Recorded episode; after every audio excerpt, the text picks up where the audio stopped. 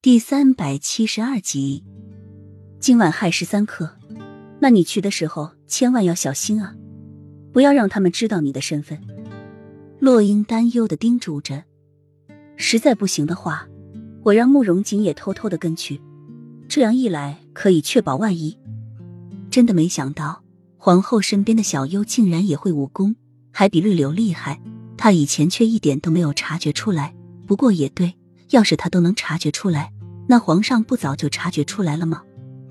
绿柳点点头，洛英便去了慕容锦的住处，要跟他说这件事。他最近也不知道怎么回事，基本上都不来。是不是他还对那件事耿耿于怀？还是他在帮他皇后的那件事情？到了慕容锦的住处，慕容锦正悠闲的躺在凉椅上睡着午觉。要是他真的去帮他查皇后的事情，他也就不计较了。却没想到他在这里睡大觉。洛英一时气不打一处来，当初不答应他查也就算了，但是既然答应他要去查，就一定要做到。他最恨那些出尔反尔的人了。洛英上前就给了慕容锦一脚，却没想到这个慕容锦反应倒是快，一扭身就躲了过去。看他睡眼惺忪的样子，他刚才一定是睡着了。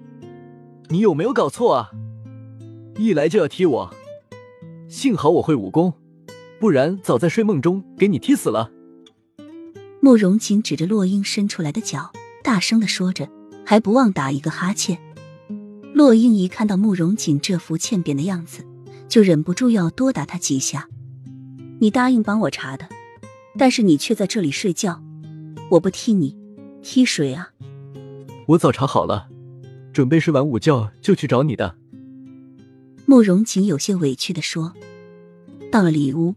关上门窗，慕容锦又喝了一口茶压压惊，这才对洛英说：“其他的没有查到，但是我在各宫明察暗访，这皇后已经私自克扣了他们几年的俸禄。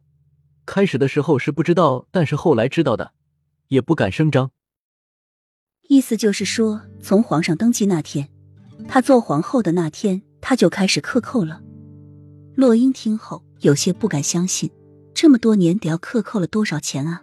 平日他也不怎么花钱啊，身上穿的、用的也不见得有多华贵。洛英对皇后的怀疑更加肯定了。